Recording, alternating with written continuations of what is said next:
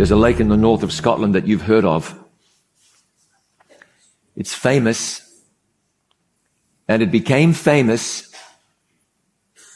because in nineteen thirty-three, the man and woman who ran the hotel, the Drumnadrocket Hotel, were driving towards Inverness, which is really in the north of Scotland. And one iteration of the story goes that the man's wife looked out towards Loch Ness. It was a fine day. The lake was calm and clear. And she cried out and said, "Ah, the beast.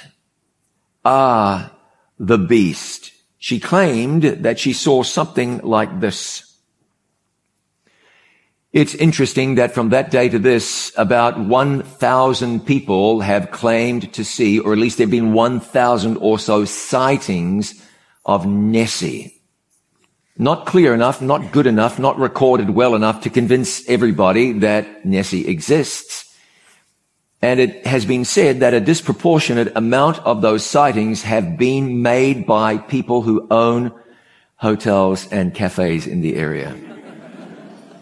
They've searched the lake, they've searched on top of the lake, they've searched underneath the lake, they've used conventional searching equipment, they've used the very latest technology, they've done everything they can, they've searched and searched and searched in the hope of flushing this big thing out. It's never been found. But that does not stop people from flocking to the north of Scotland in the hope of seeing the fabled Loch Ness monster, or merely the lake that the proposed, suggested monster made famous. There are people all around the world who believe in the existence that, quite frankly, of, of something that, quite frankly, nobody has ever seen. People believe it, never seen it. I met a fellow who lives about an hour and a half from my place, maybe a little less than that, actually. Just a few weeks ago, he runs a museum dedicated to Bigfoot, the Yeti, the Sasquatch. Have you seen it? Yes, yes, I've seen it. I've seen it twice in the state of Florida. Have other people seen it? Oh, it's everywhere. This thing is everywhere. Bigfoot is everywhere. Why in the world is there not conclusive evidence then? Oh, there is. There is evidence. And so people believe in the sorts of things like Loch Ness Monster and Bigfoot, for which there is, frankly, no evidence, and which, quite honestly, just don't exist. But somebody might turn the table on me and say, hey, wait a minute, there's you, a Christian, and you believe in a God that you've never seen. Ah, fair point, except, of course, we believe that we can see God in nature. We see God in the Bible. We can experience God. We see the wisdom of God in fulfilled prophecy, and archaeology Uh, reinforces the truth that the Bible is verily the Word of God. So we can believe in the existence of a God we've never seen because we've really good reason to do so. But then we believe as Christians, we believe, I'm giving you the benefit of the doubt, as believers in other things that, frankly, it's a little difficult to substantiate. For example, we believe in a place we've never even been to called heaven. You don't know a single person who's been there, not personally.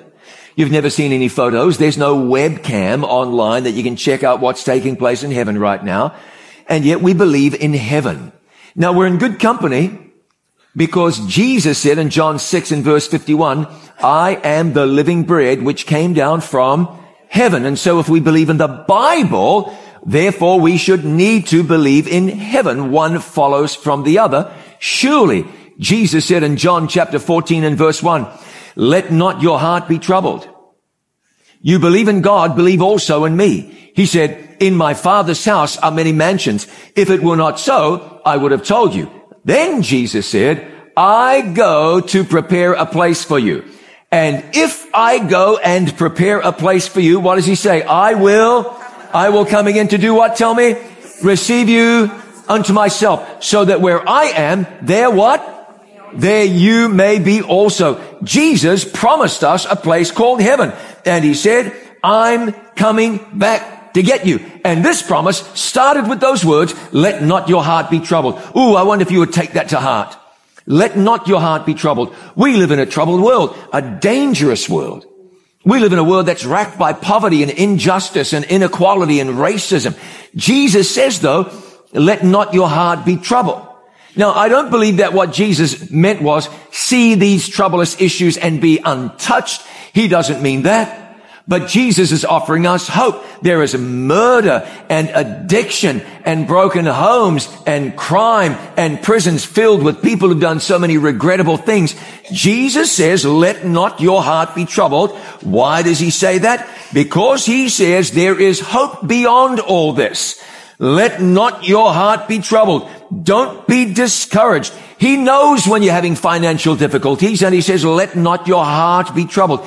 He knows when you're having marital difficulties, and he says, let not your heart be troubled. Don't let it shake your faith. Don't let it move your faith out of God. Look beyond this. I'm not saying ignore this. Things need to be dealt with and worked on. But Jesus is saying you can have hope in the midst of your current distress, because I'm coming back soon to get you, and I'm going to take you to a perfect place called heaven. Jesus says, I am coming back one day to take you to my Father's house. The Bible begins with the words, in the beginning God created. And what do you think it was like when God created it? Oh, it was perfect. God created a perfect world. There was no sin, none of that. It was wonderful. There were no hospital rooms. There were no emergency rooms. There were no trauma centers. God created a perfect world. Sin came, third chapter of the Bible, and humanity crashes and burns. But God said, I won't leave it like that. He sent his Son into the world, and he gave us a way out. He gave us a way of escape. He gave us the promise of a wonderful future. However, Jesus comes to the earth. He was despised and rejected of men, a man of sorrows and acquainted with grief. He came unto his own, and his own received him not. But get to the end of the book. Oh, my goodness. The Bible is a book that has a fantastic ending. God's people are redeemed. They are in the presence of God forever. There's no book like it. It has the best ending that you can imagine. Let me encourage you today, whatever your circumstances are, however troubled you may be, look forward with hope. Look beyond this world with hope, because we aren't here to stay. We are getting out of here one day. We are going to go. Gravity will lose its hold on the soles of your feet. The dead won't stay dead forever, not the saved. There's going to be a great getting up morning one day. The dead in Christ shall rise. Even if your life is a mess, you can know, if your heart is in God's hands, that the best is yet to come. Come on and say amen this morning. Amen. Amen. We've got everything to look forward to. Jesus is coming back. Heaven waits. There's good things ahead. Wonderful things ahead. I got an email from a friend of mine who was in the hospital. He has since passed away. He was battling cancer. It was tough. And he emailed me and he said to me, John, there are very few things in this world that you can count on. One of them is faith in God, and the other is that Jesus died to save sinners. Here was a man dying in a hospital bed, but his, his heart was not troubled. He could look forward and know that the best is yet to come, and Jesus is coming back soon. We've got eternity to look forward to. One day we exit this earth and we enter the abode of the redeemed. And the former things the Bible says won't even come into mind. We'll just be saying glory and hallelujah. And we're in the presence of God. And Jesus is a great Savior. And there's no sin. And there's no trouble here. And we are in the right place because we are in God's place. Heaven, what a place. That's where we're going. We are going to leave this world behind and go to heaven. We can have trouble with our ideas about heaven sometimes. Heaven isn't simply an improved version of the earth. It's not like that. In the beginning, the earth was perfect. It was wonderful. It was beyond your ability to even to imagine. There was no injustice, and there was no hate, and there was no racism. There was no bullying, and there was no suicide, and there were no drunk drivers. It was perfect. But then came sin, and you know it's a sinful world, because before you walked in here, you locked your car. Did you lock your car? Yes. You, wait a minute. Are you? Am I sure? Did I lock the car? Every time you lock your car, every time you lock your house, every time you take something valuable and put it away, you say, yeah, we're living in a sinful world. But one day, no more locks, no more police, no more security, none of that. Doctors are going to be out of work. We are going to another place, we're going to go to heaven. There are three different ways that heaven is used as a word in the Bible. One is heavens where the birds fly. The Bible refers to that, the heavens where the birds fly. So there's that. And then there's the heavens where the stars are. God told Abraham that he would multiply his descendants as the stars of the heavens. So out there in space where the stars are, that's heaven too. But then there's another heaven. Matthew five and verse fifteen, let your light so shine before men that they may see your good works and glorify your Father which is in heaven. Three heavens, where the birds fly, where the stars are, and where God dwells. Three heavens. And the heaven we want to go to is a physical place. It's a real place. It's the real thing. God is going to have us over to his house, and it is going to be fantastic. We go there when Jesus returns to take us home. This is the testimony of First Thessalonians chapter four, verse sixteen says, for the Lord himself shall descend from heaven with a shout, with the voice of the archangel, and with the trumpet of God. And the dead in Christ will do what? Rise. First, two resurrections. One when Jesus comes back. Those are the saved. Another at the end of the thousand years. Those are the lost. But when Jesus comes back, the dead in Christ will rise first. Then we which are alive and remain shall be caught up together with them in the clouds to meet the Lord in the air. And so shall we ever be with the Lord. Amen. That's where we're going. We live in a world where death robs us, robs us of life and of our loved ones. And sometimes it'll even rob you of hope because you say, oh, I have so many things left to do and so many more people to reach and so much more love to give. Death is an intruder. Death came as the result of sin, you understand. The devil came to Eve in the garden and said, really, did God really mean that? Did God really say that? You're going to be okay if you will take the word of God as it reads and say, yes, God really said that, and I absolutely believe that. But sin came into the world, and sin brought death. And you go to cemeteries and you see grave markers and little grave markers and little graves where little children were buried. Tragic. But that child who died sees his or her parents again.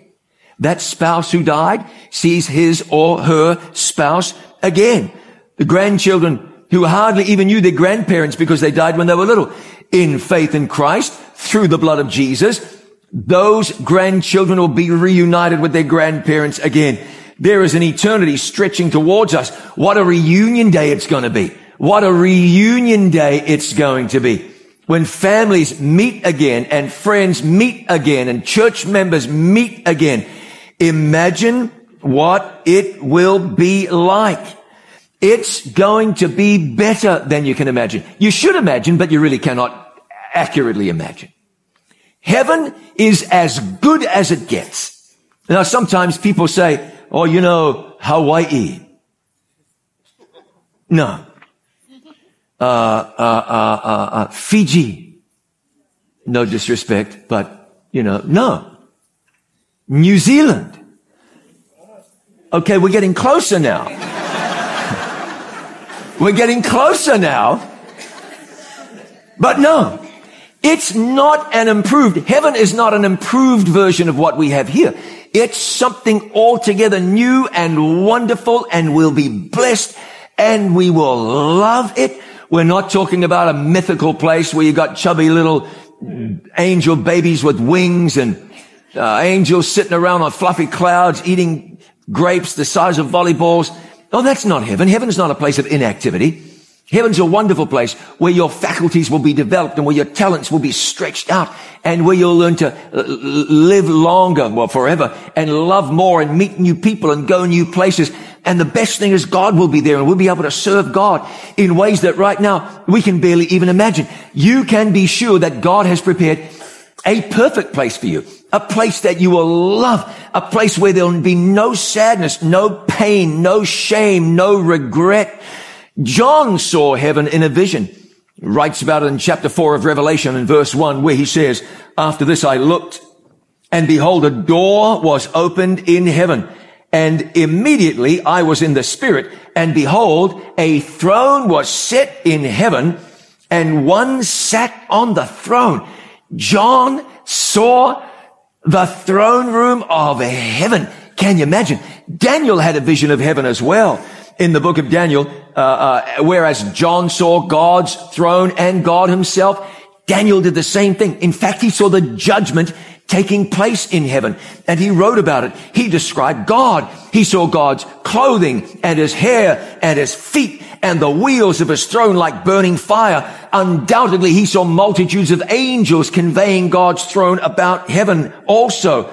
In Revelation eleven nineteen, the Bible says, and the temple of God was opened in heaven, and there were seen in his testament, in his temple rather, the ark of his testament.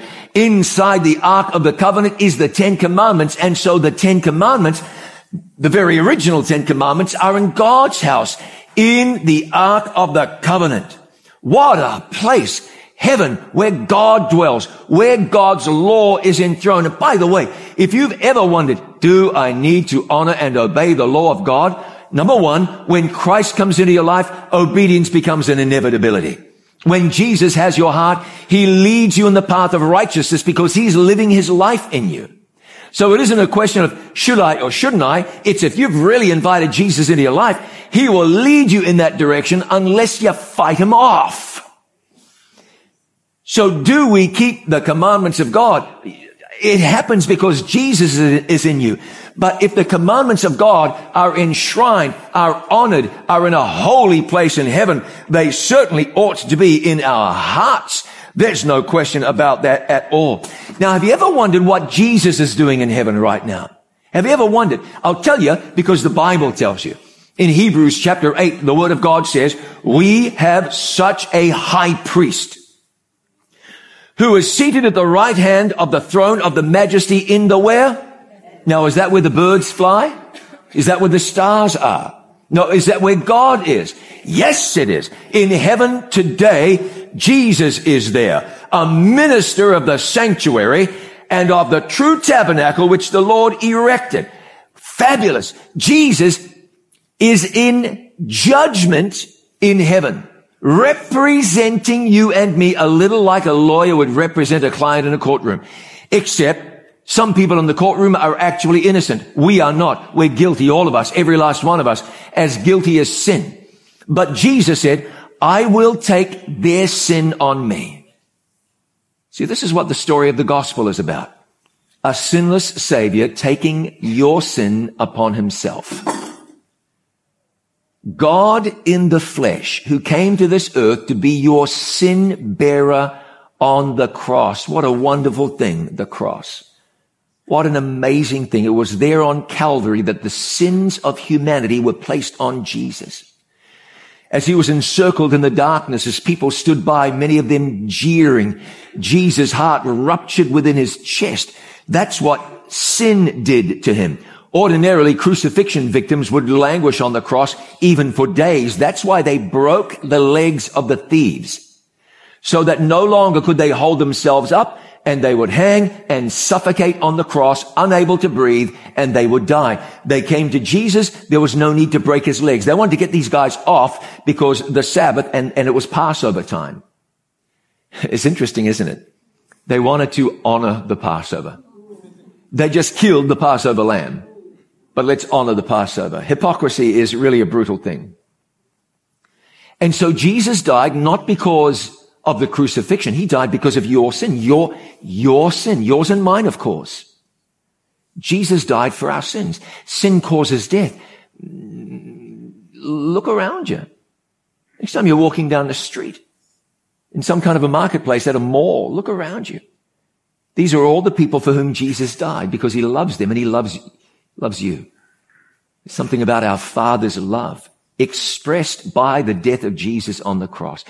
Can you respond to the love of your Heavenly Father? I wonder if you can. I wonder if you can, or would you prefer to go on in life just doing your own thing? Heaven awaits. And Jesus died so we could be saved and live forever. The Bible describes a place where the streets are made out of gold, where there's a beautiful river of life and a tree of life. There are gates of pearls, of pearl. What a place. I don't know if it's actual literal pearl. I suppose it is. Gold like we know gold? I suppose so. But whatever it is, God is using the best words he can to help us to understand that it's just as wonderful as we can imagine. Jesus died for you. He wants to spend eternity with you. You know that God had the sanctuary built and his people were camped around it so he could dwell in the midst of his people. This was God's idea to save you. It was our idea to be lost. It was God's idea to save us from our sins so that he could dwell in our midst absolutely forever. We're guilty. The guiltless one died so we could be declared free by the judge.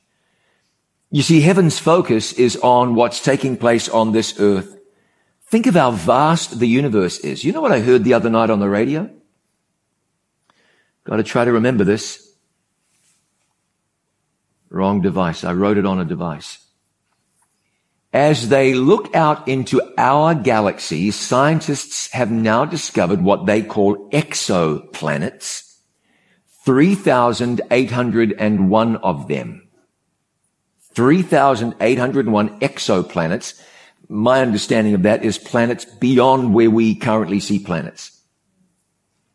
They said, based on what we have found and based on what we know about the size of the galaxy, we can confidently predict that there are at least forty billion Earth-like planets in our galaxy. Now, they don't necessarily mean with people on them and waterfalls and, and grass growing. forty billion planets like Earth in our galaxy. forty billion. You know how many that is?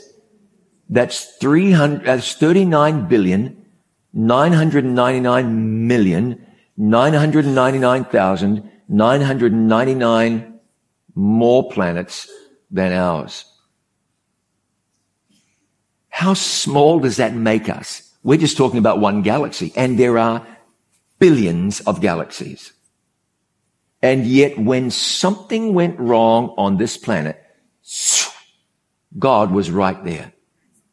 And when human beings were in danger of being lost forever, the God of billions of galaxies and countless billions or trillions of planets, based on what the scientists are saying, that God said, we have to do something drastic to save these human beings. If God had just reached down and flicked the earth like a marble out of the universe, wouldn't have made a bit of difference, except it would have to him. Such is the love of God for human beings, even for sinful human beings. How can you deny? How can you turn that kind of love down?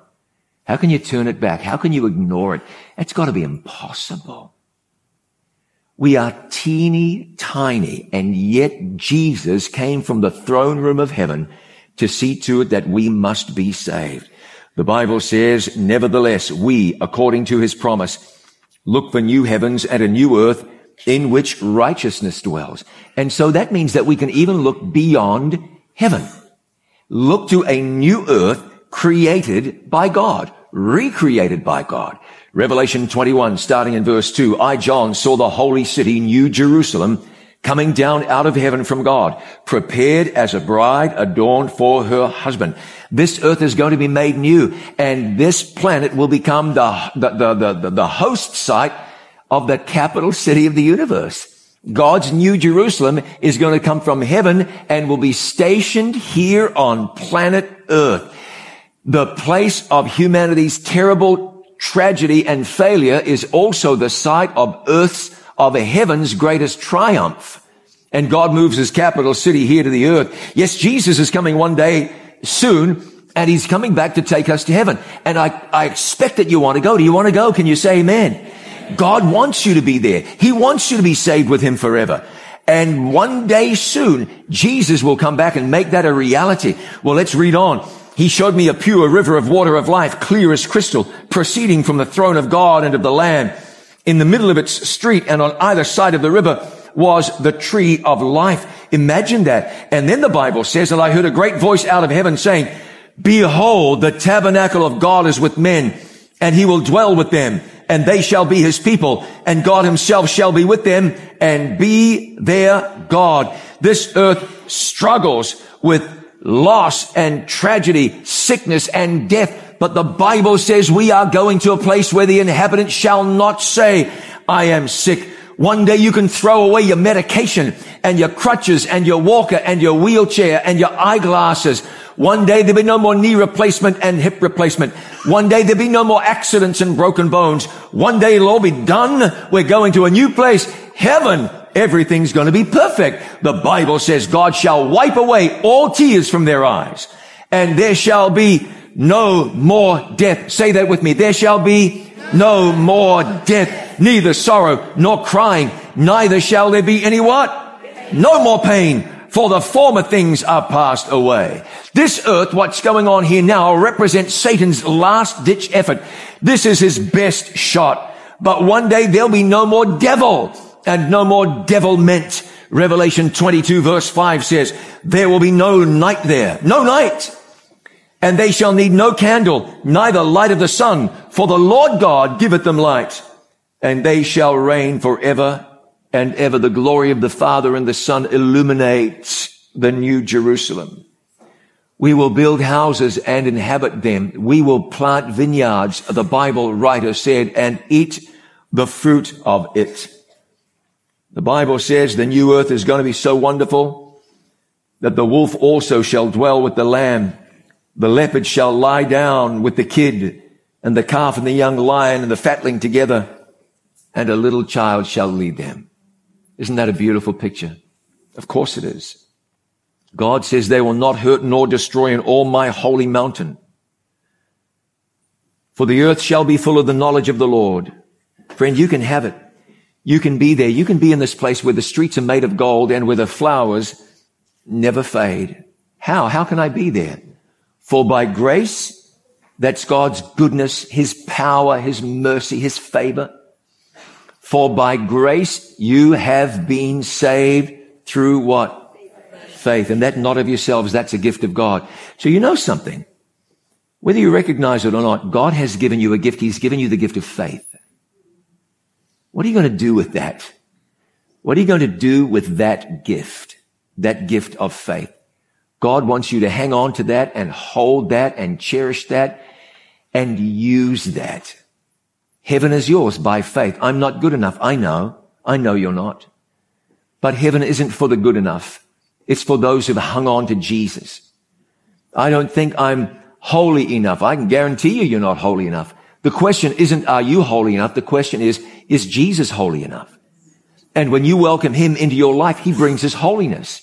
And you start to grow out of your stumbling, uh, bumbling experience. You start to grow. You get up ahead of speed. You start running, sprinting, flying. Those that wait upon the Lord shall renew their strength. They shall mount up with wings as eagles. Too many of us, we're like chooks pecking around in the dirt when we ought to be soaring on eagle's wings. That's where faith will take you. That's where faith will take you. God simply wants to forgive you, give you hope in this earth, take away your sin. The penalty's been paid. So let him take your sinful heart and give you a new heart. And then heaven is yours. It's yours. You live in this world darkened by sin. We have our troubles. We have our stumbles, but we live a life of faith now. Faith that one day soon, I am out of here. I am leaving. I am going up because Jesus is coming back, and he is coming back for me. If you've ever accepted Jesus and then wondered, will I be in heaven? Stop wondering. Start believing. In Christ you have salvation, and you ought to have assurance right now that everlasting life is yours. Uh, I once talked to somebody about heaven, and that person said, I hope I'm there. No, man, don't hope. Believe. That's what faith is. Faith isn't, oh man, I don't know, I'm hoping. Faith is, I believe it, not because I'm proud, not because I'm cocky, not because I'm self-assured. I believe it because I have faith in Christ, and his righteousness becomes mine. Revelation twenty-two fourteen. Blessed are they that do his commandments, that they may have right to the tree of life and may enter in through the gates into the city. We are going to that city. We are going. A few decades ago, a Soviet cosmonaut went up into space and he came on back down and he said, I flew up there into the heavens and I did not see God. He opened his eyes, but he didn't open his heart. Today you can say, I see him. I see God. One day I'm going into the heavens and I am going to be in my Father's house. In my Father's house are many mansions. I will come again to receive you to myself. It's too precious to waste. It's too lovely to lose. It's too perfect to dispense with. Heaven is yours. God offers it to you today. And you must accept his gift of everlasting life. Not to do so is it's unthinkable. You know, when the Egyptians buried their pharaohs in pyramids, they prepared them for the afterlife. So they embalmed them or wrapped them and put their bodies in these wonderful tombs, is really what they were, and then gave them stuff, left them with flowers and vases and, and, and food and all manner of things. When they found Tutankhamun's tomb, they found their chairs and chariots, because to the Egyptian way of thinking, Tutankhamun was going to need those things where he was going. What a waste of time. Let me tell you, where we are going, we will need none of that, none at all. And I say thank God, for we are going to our Father's house up there. We'll spend time with God in heaven, and then God will bring us back in the holy city down here to the earth. This is when the Mount of Olives splits open, like Zechariah says, and the new Jerusalem sits right there. And we'll be with Jesus throughout eternity, ceaseless ages.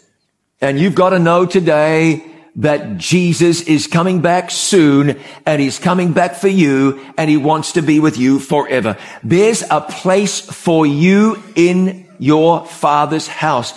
Is there a place in your heart for Jesus?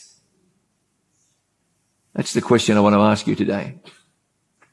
Can you make room in your heart for Jesus by faith? Claim eternity today. It's real. It's not a fantasy. It's not like the Loch Ness monster. It's the real thing, not a legend. Reality. Jesus will be back. He's coming back for you. We will walk where the streets are paved with gold. Frankly, I couldn't care less if it was gold or gravel. It's all good. I just want to be there. Just want to be there. I don't mind what's growing on the tree of life.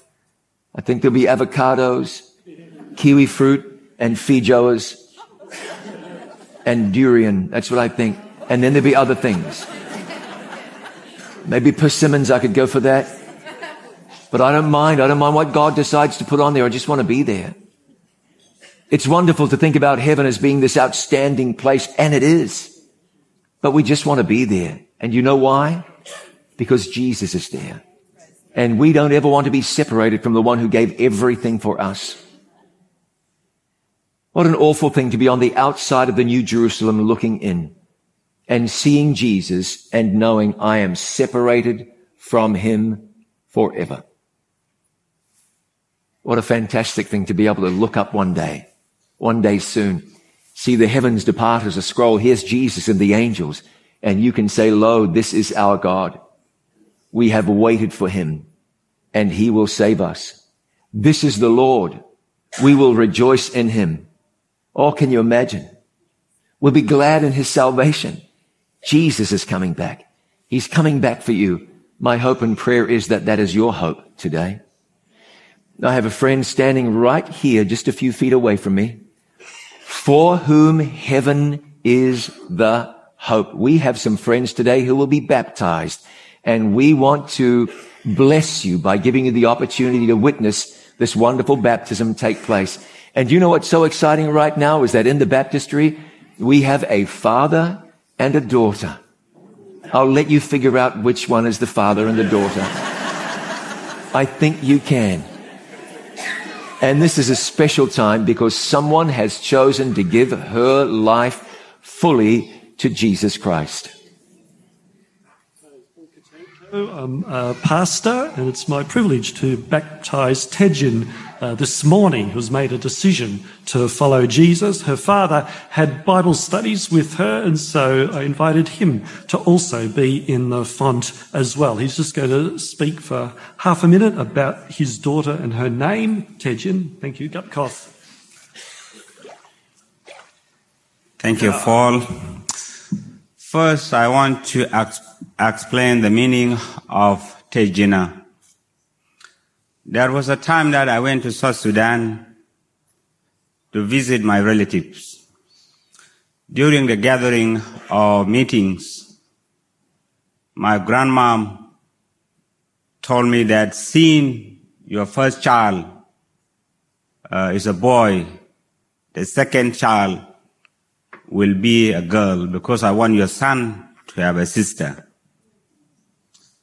And year later, Tejina was conceived and was born as a girl. And then we call her Quoth Tejina, which means that God is awake. God hear whatever you say. And thank you. Amen. And so today we have a young person and an older person being baptized. And being young is a good time to give our lives to Jesus when our whole life is ahead of us. Amen. And so uh, it is my privilege to baptize Tejin. I baptize you in the name of the Father, the Son, and the Holy Ghost. Amen.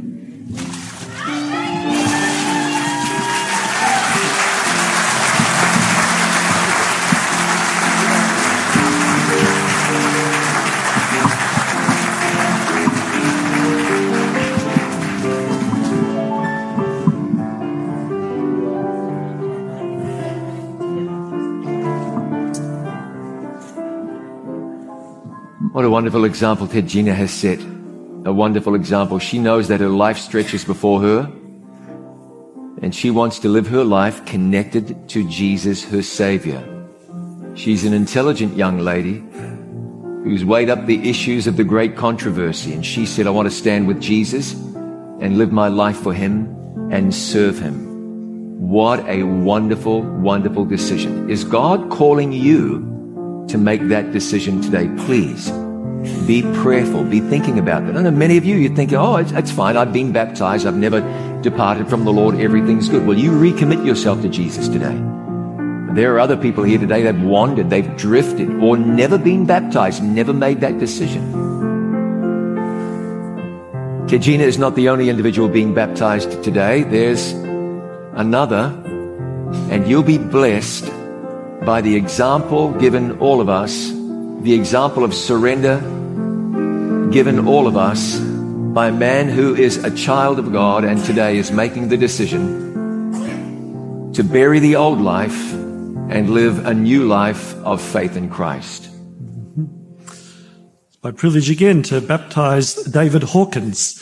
Uh, David has been playing a little bit hard to get with God, but God finally got him, and uh, David yielded to his chasing, and maybe God is chasing some of you as well. Maybe now's the time to yield. And so, David, it's my privilege, because of your decision to follow Christ, to baptize you in the name of the Father, the Son, and the Holy Spirit. Amen.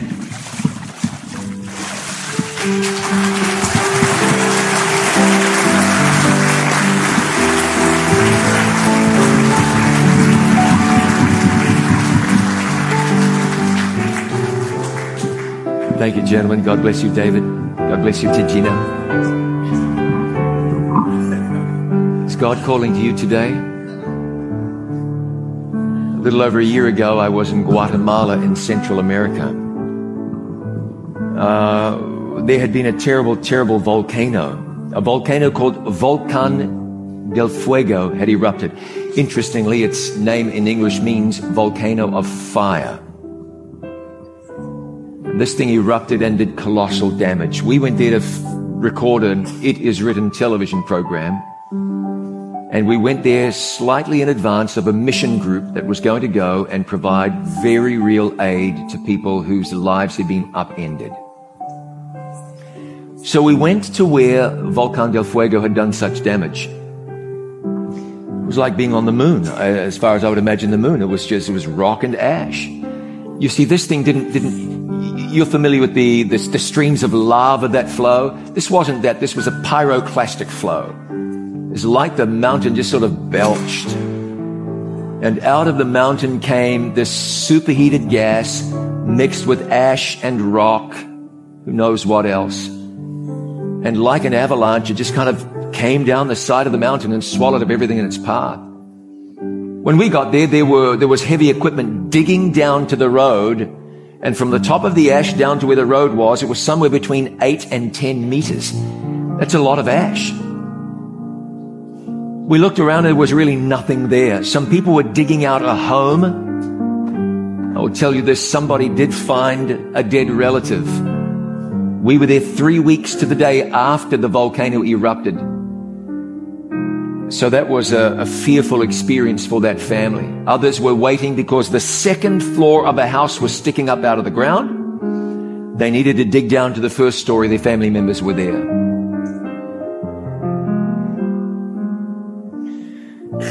When we went back to town to the shelter to meet people, visit with people at the shelter, they started telling us about their experience. And one man said, you know, there were fifteen thousand people in our town. I spoke to the translator afterwards and I said, did he mean fifteen hundred? Because where we were, there was no fifteen thousand people, not possible. My translator, Carolina, said, well, you know, in Espanol, the word for hundred and the word for thousand, very different. So it's not likely he made a mistake. Must have. I've been there. There weren't fifteen thousand people there.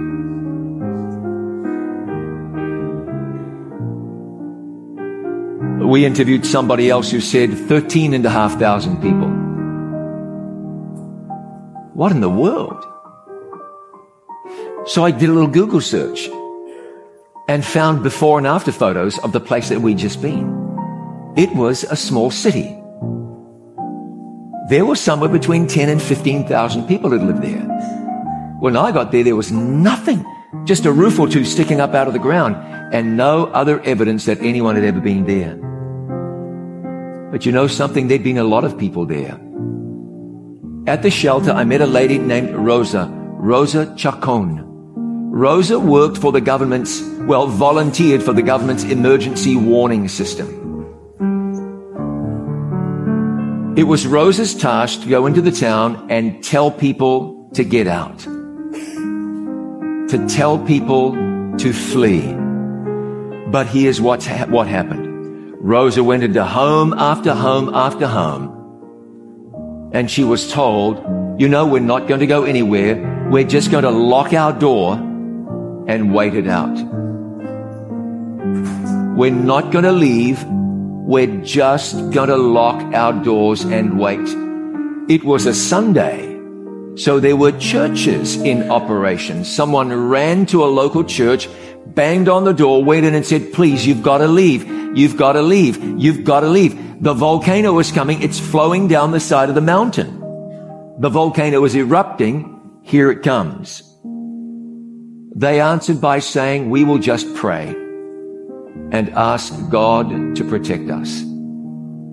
God was in the process of protecting them. All of those people are still in church.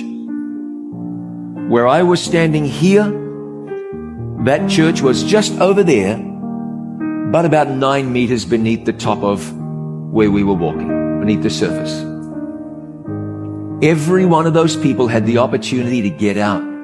The government said maybe two hundred people lost their lives, but people who lived in the area told us there's at least fifteen hundred people dead, at least. And that number could have been zero. But people didn't move when they should have and could have moved. They didn't respond to the warning message. And it wasn't an ugly warning message. It was an appeal. It was a plea. Please, would you move to a place of safety? Please would you simply get up from where you are and move not terribly far, and you'll be safe. I want to do something today that we, we haven't done this on one of our Saturday morning presentations. Please would you stand? Would you stand where you are?